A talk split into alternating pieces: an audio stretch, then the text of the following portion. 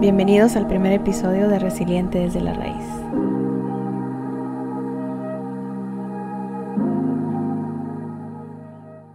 Hola a todos, ¿cómo están? Sé que muchos se preguntarán por qué he decidido empezar este camino, por qué ahorita, qué marcó la diferencia, quién soy y por qué como muchas personas decido hacer un podcast. Bueno, pues tengo algunas respuestas. Soy Carla, tengo 35 años, soy una mujer resiliente, trabajadora, fuerte, determinada y con miles de defectos que sé que no vale la pena mencionar. Soy una persona que ha dedicado su vida a la hotelería y desde hace 11 años soy mamá de una niña maravillosa que ha sido y sigue siendo mi maestra de vida. En la búsqueda de ser una mejor persona, de sanar mis heridas, pero sobre todo de darle la mejor versión de mí a mi hija, es que decido acudir a terapia psicológica. Durante muchos años he asistido y de un tiempo para acá he empezado a ver cómo mi vida se ha transformado para bien. He podido identificar patrones de conducta que me hacían daño. He podido sanar muchas heridas y vacíos emocionales que yo tenía. No crean que todo ya está superado, curado, sanado. No. Sanar no es lineal. No es garantía de que algo ya no te va a doler, de que ya no te vas a acordar. Sanar es todo un proceso.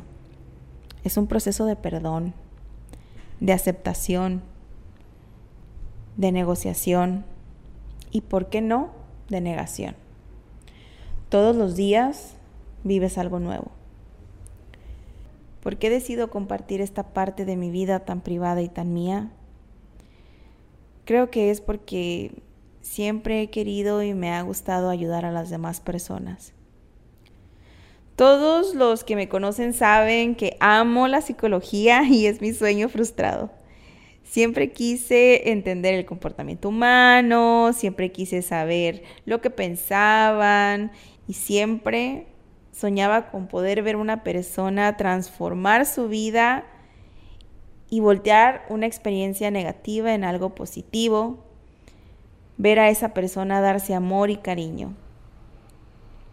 Sin embargo, creo que la idea de ir a terapia y ayudar a la gente estaba muy romantizada.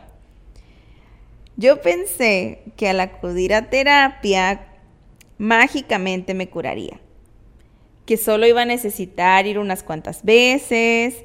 Yo tenía una corta lista de temas que únicamente necesitaba hablar. Aparentemente yo no necesitaba nada más.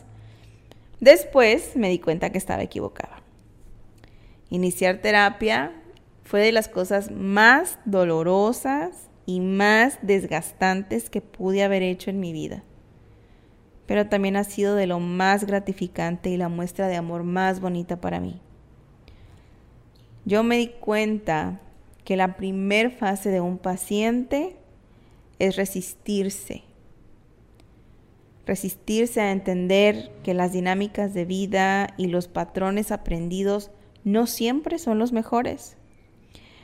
Resistirse al cambio, resistirse a la transformación, resistirse a modificar esos patrones de conducta que no te hacen bien, resistirse a dejar de sabotearte, de hacerte daño, resistirse a ser paciente contigo mismo, resistirte a ser bondadoso contigo mismo.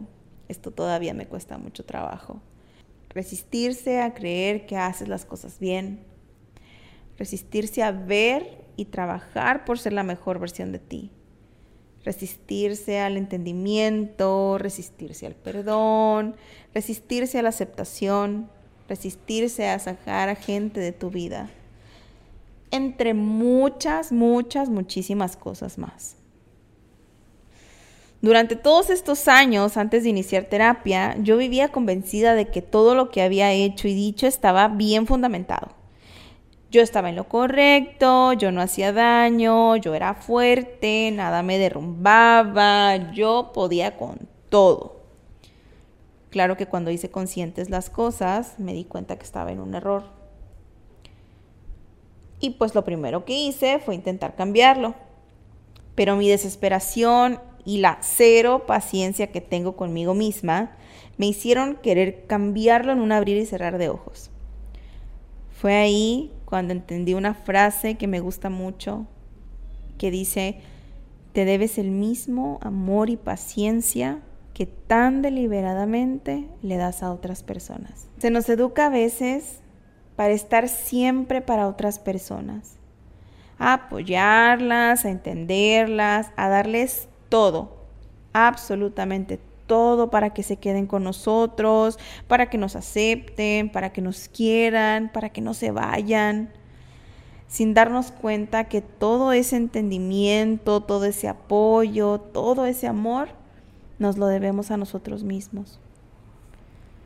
Ser amable conmigo ha sido uno de los mayores retos en este camino. Entender que necesitaba tiempo para sanar años pasados, sanar a personas, sanar a parejas, pero sobre todo, y lo más importante, necesitaba tiempo para sanarme a mí para sanar a mi niña interior, para sanar a mi adolescente y también a mi adulta. Yo sentía que debía reparar tanto y en tan poco tiempo. Sentía que el tiempo corría en mi contra porque ya era mamá, ya tenía una hija y esta me veía y veía mis huecos emocionales. Y yo lo que menos quería era que ella viera a una mamá enferma emocionalmente. Yo quería darle el ejemplo a ella y quiero darle el ejemplo a ella de que se puede vivir en plenitud, de que se puede ser feliz. Pero en ese entonces mi prisa era demasiada. Con el tiempo y con algunas sesiones en terapia, pues entendí que al ser paciente conmigo, lo era con mi hija. Y así como yo iba sanando día con día, paso a paso, mi hija también lo hacía. Este episodio decidí hacerlo muy personal y tal vez ya sabías esto o tal vez no. Si lo sabías es porque eres parte de mi familia, eres un amigo, una amiga o alguien a quien le tocó vivir y compartir cierta etapa de mi vida. Ir a terapia ha transformado mi vida y la ha transformado para bien. Es por eso que ahora quiero que haga eco en otras personas. Para eso es la terapia. Este espacio se creó para que no te sientas solo o sola, para que sepas que al igual que yo, todos pasamos por momentos difíciles y complicados en la vida Tal vez no puedo entender lo que estás pasando o sintiendo, pero te aseguro que voy a estar aquí si deseas compartirlo.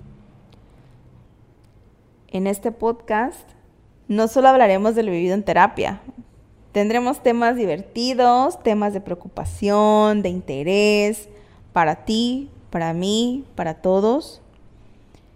Contaré con la presencia de otros pacientes terapéuticos también, con expertos y profesionales en los temas a tratar y nada me daría más gusto que me acompañaras a expandir juntos esta red de apoyo. Ya para finalizar, quiero decirte algo.